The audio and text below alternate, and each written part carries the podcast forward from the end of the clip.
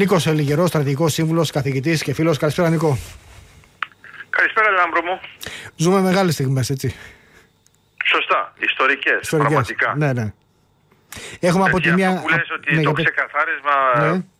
σε ποια πλευρά βρισκόμαστε πάνω στη σκακιέρα νομίζω ότι είναι πολύ σημαντικό γιατί ε, σπαταλήσαμε πάρα πολύ χρόνο μεταξύ μας για το πού είμαστε και ποιος είναι πραγματικά ο δικός μας άνθρωπος Τώρα τα πράγματα δεν μπορώ να πω ότι προέρχονται από εμάς, ναι. αλλά ξεκαθαρίζει το πεδίο δράσης και κατά συνέπεια τώρα ξέρουμε ότι και να θέλαμε να ήμασταν από την άλλη πλευρά δεν θα γινόταν. Άρα ας αξιοποιήσουμε το γεγονός ότι είμαστε αξιόπιστοι για τη μία πλευρά και αυτή η πλευρά θέλει να μας ε, ε, χρησιμοποιήσει ως ε, κυρίαρχο παίχτη στην περιοχή και Τώρα από εμάς εξαρτάται αν αυτή η πρωτοβουλία που μπορούμε να πάρουμε θα είναι ενεργητική ή παθητική. Σε κάθε περίπτωση αυτό που είπες από τη Φιλανδία έως την Κύπρο είναι σίγουρο ότι ε, γεννιέται και υλοποιείται. Ε, μία μικρή διαφοροποίηση όσο αφορά το ενιαίο αμυντικό ε, νομίζω ότι είναι πολύ πιο ξεκάθαρο να λέμε απλώς το νατοϊκό δόγμα από ένα ενιαίο αμυντικό δόγμα που θα είναι ούτως ή άλλως ένα υποσύνολο. Αυτό λέω, ότι πλέον το, το, το επιχείρημα το δικό μας είναι ότι κύριοι, αυτό δεν αφορά μόνο την ασφάλεια του ελληνισμού της Ελλάδας και της Κύπρου. Θα είναι ένας μηχανισμός που θα παρέχει ασφάλεια ευρύτερα στις υποδομές, στους εταίρους, στους συμμάχους κλπ. Θα είναι ενταγμένο πλέον σε ένα ευρύτερο πλέγμα. Πάντως, αυτό που έλεγες ότι η Ελλάδα επιλέγει και παλαιότερα είχαμε επιλέξει, ίσως όχι με τέτοια ένταση, γιατί υπήρχε μια φοβικότητα έτσι, να πάρουμε θέσεις. Δεν στέλναμε καν αποστολές, ε, ενώ οι άλλοι στέλνανε μάχη μας, στέλναμε πάντα επικουρικές δυνάμεις. Άρα υπήρχε μια φοβία και μια φυσιμία. Αλλά ούτως ή άλλως ήταν και άλλες συνθήκες. Ακόμα και να επιλέγαμε πιο ανοιχτά, οι Αμερικανοί ήταν τοποθετημένοι τεροβαρός υπέρ, υπέρ της Τουρκίας. Η Ελλάδα ήταν δυστυχώς χώρα δεύτερης γραμμής και υποχρεω, μας υποχρέωναν οι Αμερικανοί, μας πίεζαν, να πάση περιπτώσει, όσο γινόταν, για να, να στοιχηθούμε με τις επιλογές της Τουρκίας. Τώρα αυτό άλλαξε, τώρα είναι ευκαιρία μας. Εγώ νομίζω ότι πιο πολλοί Αμερικανοί πίεζαν πάνω στην Τουρκία για να μην πάει με τη Ρωσία. Ποτέ δεν σκέφτηκαν ότι η Ελλάδα θα μπορούσε από μόνη της να πάει στη Ρωσία, γιατί ήξεραν ακριβώς τι είχε γίνει στη Γιάλτα. Με την Τουρκία τα πράγματα ήταν λίγο πιο περίπλοκα και το βλέπεις ότι ακόμα και όταν υπάρχει το δόγμα Τρούμαν, στην πραγματικότητα μας έβαλαν στο ίδιο πακέτο την Ελλάδα και την Τουρκία. Δεν, δεν έκαναν έναν διαχωρισμό γιατί ήξεραν ότι με αυτόν τον τρόπο πρώτον κλειδώνουν το Αιγαίο στην πραγματικότητα έχουν μια συνεκτικότητα και με την Ιταλία όσο αφορά τη μεσογειο και αυτό που φοβόταν περισσότερο είναι να μην τους ξεφύγει η Τουρκία. Άρα αν υπήρχε μια πίεση πάνω στην Ελλάδα είναι για να υπάρχει ο συνδετικός κρίκος όπως το ζήσαμε και με το Κυπριακό. Αλλά δεν ήταν επειδή ήθελαν εμάς να μας πατήσουν για να αναδείξουν την Τουρκία. Φοβόντουσαν ότι η Τουρκία μπορεί εύκολα να πάει προς το ανατολικό μπλοκ ακόμα και σε περίπτωση ψυχρού πολέμου γιατί το είχε δείξει ότι και στον πρώτο παγκόσμιο πόλεμο και στο δεύτερο παγκόσμιο πόλεμο είχε αυτές τις τάσεις. Η Ελλάδα δεν είχε ποτέ αυτές τις τάσεις εκτός αν εξαιρέσουμε το γεγονός ότι ιδεολογικά είχε μια τάση, αλλά σαν χώρα, σαν πατρίδα, σαν έθνος, ήταν ξεκάθαρη που ήταν και ήταν πάντοτε από μία πλευρά. Τώρα το γεγονός ότι εσύ το ερμηνεύεις ότι μας πίεζαν και προτιμούσαν την Τουρκία, εγώ λέω απλώς το εξής. Αν η Ελλάδα είχε τάσεις πολύ πιο ενισχυμένες να πάει προς την Τουρκία, προς την Ρωσία, θα πίεζαν την Τουρκία για να ευχαριστούν την Ελλάδα και να μην φύγει ή θα έκαναν άλλες κινήσεις υπονομευτικές, διότι η Ελλάδα και λόγω μεγέθους υπονομευόταν από ό,τι φαίνεται πιο εύκολα. Η περιπτώσει ήταν πιο επίφορες σε πίεση. Σωστά, σωστά. Σε κάθε περίπτωση τώρα τα πράγματα, η συγκυρία, η συναστρία μας μας ε, βολεύει. Έχουμε συγκλίνοντα ή και ακόμα και συμπίπτοντα συμφέροντα. Ε, Οπότε τώρα μπορούμε να παίξουμε το χαρτί, βλέποντας ότι μέχρι στιγμής μας βγαίνει. Δηλαδή, πιστονόμαστε. Από τη μία έχει μια Εγώ λέω κάτι πολύ απλό για να είμαστε πρακτικοί, γιατί τέλο θα νομίζουν ότι μιλάμε γενικόλογα. Όταν η Exxon Mobil ήρθε στην Κύπρο, ήταν μια απόφαση η οποία ήταν καθοριστική και λέει το εξής. Η, η Τουρκία είπε: Οποιοδήποτε κάνει συμφωνία σε ενεργειακό επίπεδο με την Κύπρο δεν θα μπορεί να κάνει ξανά τίποτα με μένα. Άρα είχε βάλει αυτή την προειδοποίηση και στην εποχή της ΣΕΝΗ και της ΤΟΤΑΛ. Λέω λοιπόν, αυτό το ξέρει η ExxonMobil. Όταν έρχεται να κάνει τη γεώτρηση, είναι επειδή έχει κοινά συμφέροντα ή έχει γνώση ότι όντως θα έχει κοινά συμφέροντα. Λέω λοιπόν ότι η επιλογή της Αμερικής δεν έγινε ξαφνικά επειδή η Κύπρος αποτελείται από Κύπρος που είναι πολύ καλά παιδιά και στην Τουρκία είναι πολύ κακά παιδιά.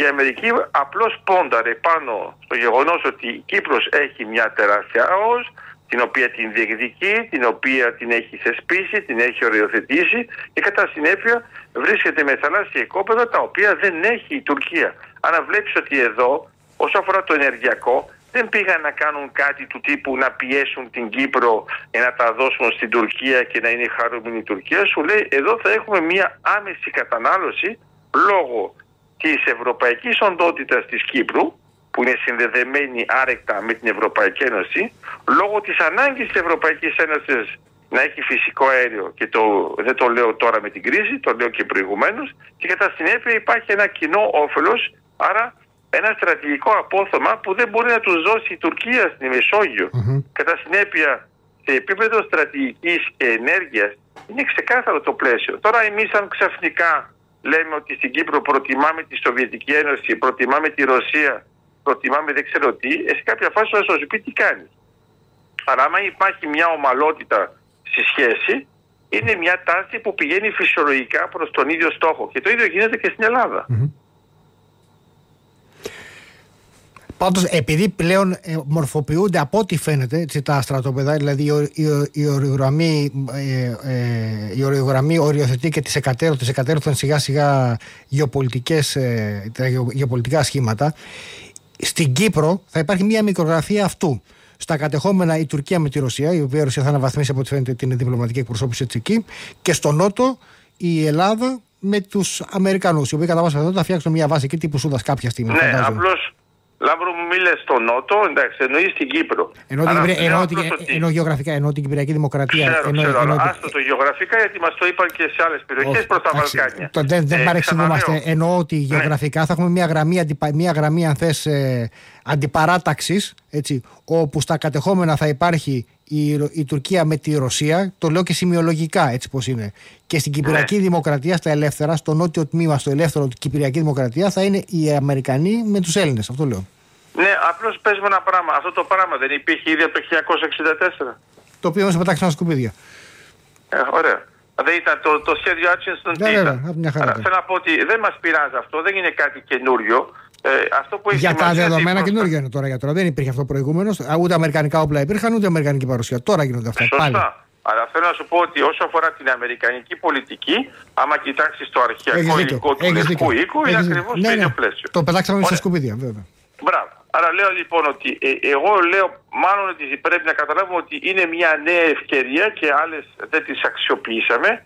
Είναι, ε, έχουμε τώρα ένα ευρωαμερικανικό πλαίσιο στο οποίο είναι ενταγμένη και η Ελλάδα και η Κύπρος. Έρχονται και άλλες χώρες. Απλώς ξέρεις κάτι, αυτό που είπες για την ε, ε οριοθέτηση της γραμμής, εμένα μου θυμίζει πιο πολύ αυτή την ασυμμετρία που ζούμε στα κατεχόμενα. Δηλαδή κανονικά έχεις μια buffer zone και κανονικά έχεις δύο σύνορα. Στην πραγματικότητα από την πλευρά της Κύπρου δεν έχεις. Έχεις μόνο από την πλευρά των κατεχομένων. Άρα ε, έχεις πρόσβαση ουσιαστικά. Mm. Εδώ είναι πάλι το ίδιο. Αυτοί που είναι ξεκάθαρα με το ΝΑΤΟ, ξέρουμε ακριβώς μέχρι πού πάνε. Αλλά εγώ δεν βλέπω χώρες που να είναι ξεκάθαρα με την Ρωσία. Γιατί όταν το βλέπεις τώρα τι γίνεται με το θέμα της Ουκρανίας, θα μπορούσε να βάλεις τη Λευκορωσία. Το δέχομαι. Όταν βλέπω όμως ότι υπάρχουν α, α, πράγματα που αφορούν το Καζακστάν, το Κυργιστάν κτλ. Θα δείτε ότι εκεί πέρα είναι ακόμα πιο φλού, για να μην μιλήσω για την Αρμενία και τους αζερου Άρα η μικρογραφία πάντως που λες ε, είναι σωστή, αλλά εγώ την βλέπω πιο πολύ σαν την ζώνη επαφής από δύο τεκτονικές και απλώς είμαστε στο ρήγμα. Άρα υπήρχε από την αρχή και το πρώτο ενδιαφέρον από την πλευρά της Σοβιετικής Ένωσης είναι ότι όταν έχασε την επιρροή της λόγω του Νάστερ στην Αίγυπτο. Για μένα εκεί είναι η διαφοροποίηση που γίνεται και είναι θεμελιακή όταν κάνει την κρατικοποίηση. Από εκεί και πέρα η Σοβιετική Ένωση ενδιαφέρεται με έναν ύπουλο τρόπο για την Κύπρο και μετά συνέχισε. Μετά το θέμα είναι ότι έχουμε και εμείς ανθρώπους που είναι σε διάφορα κόμματα που πιστεύουν ότι υπάρχει ένα αληθινό ενδιαφέρον και έχουν ξεχάσει το θέμα της Αιγύπτου. Άρα έχουμε πράγματα που έχουμε ζήσει το 47, το 49. Λέω λοιπόν ότι άμα τα δούμε αντικειμενικά και δούμε τι γίνεται τώρα, ε, δεν είναι απλώς μια ευκαιρία, είναι ότι η στρατηγική, το στρατιωτικό, το ενεργειακό πάνε μαζί προς την ίδια προσέγγιση και κατά συνέπεια έρχεται μετά να κουμπώσει και το θέμα της πολιτικής. Γιατί τώρα μην ξεχνάς ότι αυτή την περίοδο έχουμε και εκλογές στην Κύπρο. Άρα το γεγονός ότι εντελώς μέσα στις εκλογές έχουμε και την άρση του εμπάργου από τους Αμερικανούς έχει ενδιαφέρον όταν ας πούμε είσαι υποψήφιος που λες εγώ δεν θέλω τους Αμερικανούς, εγώ δεν θέλω το ΝΑΤΟ. Ρωτάω, τα όπλα από τους Αμερικανούς θα τα πάρεις ή θα λες ότι δεν θες ενώ τόσο καιρό έχεις εμπάργο; Εδώ βάζει σε δύσκολη μοίρα και αυτούς που έλεγαν ότι αυτοί είναι εχθροί μας γιατί μας κάνουν εμπάργο. Τώρα εγώ βλέπω τον Γενικό Γραμματέα του ΑΚΕΛ να λέει ότι είναι πολύ καλή αυτή η απόφαση. Θα έχει ενδιαφέρον μετά στη συνέχεια να πει στο ΑΚΕΛ εμείς αγοράζουμε πλέον αμερικάνικα όπλα γιατί ήταν πολύ καλό να σταματήσει το εμπάργο. Και αν το ρωτήσεις τι γνώμη έχει για την ένταξη της Κύπρου στο ΝΑΤΟ, όταν θα έρθει η ώρα. ε, ναι, μα εδώ είναι το ωραίο. Αλλά θέλω να σου πω ότι όταν θα μιλάμε μετά με τον Αμερικανό, πώς πας και του λες, Εγώ θα ήθελα από τα όπλα σας, παιδιά, guys, αλλά κοιτάξτε, αυτά που κάνετε δεν μ' αρέσουν. Αυτό που είσαι στο ΝΑΤΟ δεν μ' αρέσει, αλλά θέλω τα όπλα σας. Θα σου πει όλος τότε τι τα θες τα όπλα. Άρα για να είμαστε ξεκάθαροι, η άρση του εμπάργου για μένα είναι μια αρχή από απελευθέρωση και είναι η συνέχεια μετά, είναι η σύμπραξη για την ειρήνη και το ΝΑΤΟ. Άρα δεν έχουμε πια το θέμα να έχουμε συστηματικά τις εγκύτες δυνάμεις, οι οποίες παρεπιπτόντως είναι και οι τρεις νατοικέ. Να τα λέμε και αυτά, γιατί ήδη από τότε μετά το 52 συστηματικά κάνουμε αυτές τις αναφορές και ακόμα περισσότερο μετά το 60. Άρα όταν τα βλέπεις το αρχαιακό υλικό που σου έλεγα προηγουμένως του 64 που σου λένε προσοχή το πρόβλημα που γίνεται στην Τιληρία, στα Κόκκινα, Μανσούρα κτλ. Δεν είναι θέματα που πρέπει να προκαλέσουν τριβές εντός του ΝΑΤΟ. Άρα το σκεπτικό ήδη της Αμερικής τότε είναι να μην έχουμε τριβές εντός του ΝΑΤΟ, γιατί μπορεί ξαφνικά η Τουρκία να μας πάει προς Σοβιετική Ένωση. Mm. Ε, τα πράγματα εγώ τα ξαναβλέπω με μια νέα απόχρωση, αλλά λέω τώρα με έναν ξεκάθαρο τρόπο. Όταν ο άλλος μου λέει στην Κύπρο, εμεί είμαστε της επαναπροσέγγισης. Επαναπροσέγγιση με ποιον, με την Τουρκία, με τους Τουρκοκύπριους ή με την πρώην Σοβιετική Ένωση. Μετά, όταν έχω κάποιον στην Κύπρο που μου λέει πρέπει να λύσουμε το Κυπριακό χωρίς να ασχοληθούμε με την ενέργεια. Είναι δυνατόν να το πει κάποιος τώρα; Όχι. Άρα τα πράγματα άλλαξαν και τα δεδομένα είναι πολύ πιο φιλικά προς τον Κυπριακό αγώνα για όσους πιστεύουν ότι υπάρχει ε, και βέβαια είναι αποδομητικά για αυτούς που θεωρούσαν ότι είχε λήξει το θέμα μετά το 2004. Και πλέον είμαστε υποχρεωμένοι, δεν λέω ότι έχουμε δυνατότητα, είμαστε υποχρεωμένοι να επανατοποθετήσουμε την συζήτηση για επίλυση του Κυπριακού εκτός της ζωνικής δικοινοτικής ε, ομοσπονδίας και διάφορων εκτρομάτων. Να πάμε στα βασικά, στις αποφάσεις του Συμβουλίου Ασφαλείας του ΟΗΕ και στο ευρωπαϊκό κεκτημένο. Και στη μελλοντική Νατοική Σύμβαση. Γιατί βλέπεις ότι στο τέλος, εδώ ξαναερχόμαστε. Είναι ότι όλα αυτά τα δεδομένα ε, μας αναγκάζουν να πάρουμε πρωτοβουλίες. Αυτό είναι το αστείο της υπόθεσης. Ναι, ναι. Άρα τις πρωτοβουλίες όμως εκεί πέρα δεν πρέπει να έχουμε και η τοπάθεια. Πρέπει να είμαστε ενεργητικοί, να είμαστε αποτρεπτικοί όταν ο άλλος θέλει να μας καταπατήσει και να διεκδικούμε πράγματα τα οποία είναι με βάση του Συμβουλίου ε, Ασφαλείας αλλά προσοχή ως ένα όριο να μην βάζουμε παραπάνω και μετά μοιάζουμε με αυτούς που μας εξηγούν ότι δεν τα είχε πει όλα ο Χριστός, συμπληρώσαμε και μερικά πράγματα και τελικά ασχολούνται μόνο με αυτά που συμπληρώσαμε και όχι με αυτά που έχει πει ο Χριστός. Εντάξει. Ε, πάντως η μελλοντική συζήτηση για, για σύνδεση με τις νατοικέ δομές σε πρώτη φάση, φαντάζομαι, PFP και λοιπά, ε, πώ το λένε, σύμπραξη για την ειρήνη, ε, μα μας επιτρέπει να το θέσουμε σε τελείως νέα βάση. Και υπενθυμίζω, τηρουμένων των αναλογιών, έτσι, τηρουμένων των αναλογιών, και εφόσον λύσουμε τα εσωτερικά μας θέματα με το ΑΚΕΛ και διάφορους ε, που έχουν ε, τα προβλήματα που λέμε, ε, το μοντέλο της ένταξης τη Κύπρου στην Ευρωπαϊκή Ένωση, ε, τηρουμένων των αναλογιών, θα μπορούσε να, να, να εξεταστεί ένα ανάλογο σχήμα μέχρι να λύσει η ιστορία με τον γνωστό τρόπο το υπόλοιπο, δηλαδή τα κατεχόμενα. Σωστά, εννοείς με μια άρση ευρωπαϊκού κεκτημένου, ας πούμε, να είναι ναι. μια άρση νατοικού και. Ακριβώς. Ναι, το καταλαβαίνω. Ε, θέλει λίγο μια προσοχή. Τέλος πάντων, καταλαβαίνω την ιδέα, την αναλογία. Το άλλο είναι που πρέπει να καταλάβουμε Συγκεκριμένα είναι ότι υπάρχει και ένα timing, δηλαδή μεταξύ της σύμπραξης για την ειρήνη μέχρι την ένταξη στο ΝΑΤΟ υπάρχουν 18 μηνες Ε, αυτό που έχουμε ξεχάσει όταν λέμε ας πούμε το fast track με τη Φιλανδία και τη Σουηδία, έχουμε ξεχάσει ότι αυτές οι χώρες ήταν ήδη από το 1994 μέσα. Άρα είναι καλό να έχουμε όχι μόνο τον προορισμό γενικά, αλλά καταλάβουμε και ένα timing ότι ε, άμα δεν είσαι μέσα στην σύμπραξη για την ειρήνη, μην περιμένεις να ενεργοποιηθεί το άρθρο 5 ε, πριν την ε, ε οριστική σου ένταξη στο ΝΑΤΟ. Και ούτως ή άλλω. Αυτό μας δίνει και το, ο χρόνος είναι μαζί μας, αλλά πρέπει να τον αξιοποιήσουμε και να πούμε ότι και εμείς είμαστε μαζί με τον χρόνο mm-hmm. και ξεκινάμε διαδικασίες με έναν πολύ ξεκάθαρο τρόπο, γιατί βλέπουμε ότι είμαστε ένα κομμάτι της Ευρωπαϊκής Ένωσης, είμαστε ένα κομμάτι της ενεργειακής ασφάλειας της Ευρωπαϊκής Ένωσης και όπως το είπες πολύ σωστά, δεν υπάρχει ενέργεια χωρίς ασφάλεια.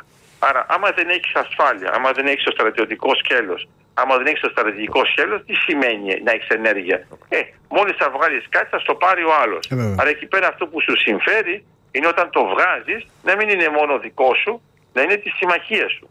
Γιατί όταν είναι τη συμμαχία σου, άμα όλος τολμήσει να στο πάρει, το παίρνεις στη συμμαχία και τα προβλήματα είναι εντελώς διαφορετικά. Άρα η παρουσία της συμμαχίας, και εδώ πάλι επιμένω, όπω σου είπα, για τις τρεις εγγυήτριες δυνάμεις, εντάξει, έχουμε τρεις χώρες που είναι στο ΝΑΤΟ. Εγώ αυτό που βλέπω είναι ότι οι χώρες που ήρθαν στην Κύπρο είναι η Αμερική που είναι στο ΝΑΤΟ, η Ιταλία που είναι στο ΝΑΤΟ, η Γαλλία που είναι στο ΝΑΤΟ και καμία δεν είναι από τις τρεις εγκύτριες.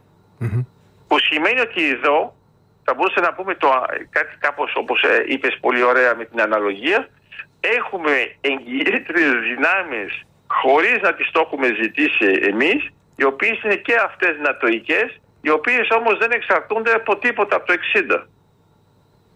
Άρα βλέπουμε ότι η συμμαχία με την Ελλάδα, η συμμαχία με την Αμερική, η συμμαχία με τη Γαλλία είναι πολύ πιο ξεκάθαρες και επειδή μπορούν να λειτουργήσουν ως υποσυστήματα του ΝΑΤΟ yeah. χωρίς να εμπλέκεται η συνθήκη Ζηρίχη Λονδίνου είναι πολύ ανώτερες από τις άλλες mm-hmm.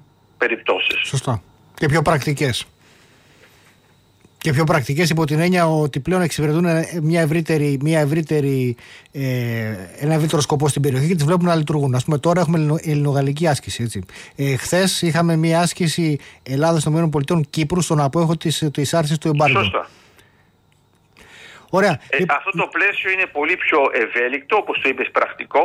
Αλλά εγώ προτιμώ το ευέλικτο γιατί έχει το flexibility και μπορείς να ανάλογα με τη δράση που θες να τους έχεις ενεργοποιήσει αμέσως και να μην λες «Α, εξαρτούμε από μια συνθήκη η οποία ορίζει ένα καθεστώς πολύ παράξενο και δεν ξέρω πώς να το βγάλω». Εδώ είναι ε, σχέσεις που είναι αναδύο, είμαστε μέσα στο ΝΑΤΟ και κατά συνέπεια αυτό ενισχύει και την παρουσία της Κύπρου έμπρακτα. Ωραία. Τώρα τέλειωσε ο χρόνος, δεν προλάβαμε για Ρωσία. Οπότε ανανεώνουμε, αν μπορείς και εσύ αύριο το ραντεβού, να δούμε τι γίνεται, γιατί έχουμε, έχουμε θέματα τα οποία κάνουμε. Θα είμαι εγώ μαζί σου αύριο. Okay. Τα λέμε αύριο. Γεια σου, Νικό. Καλή συνέχεια. Να καλά.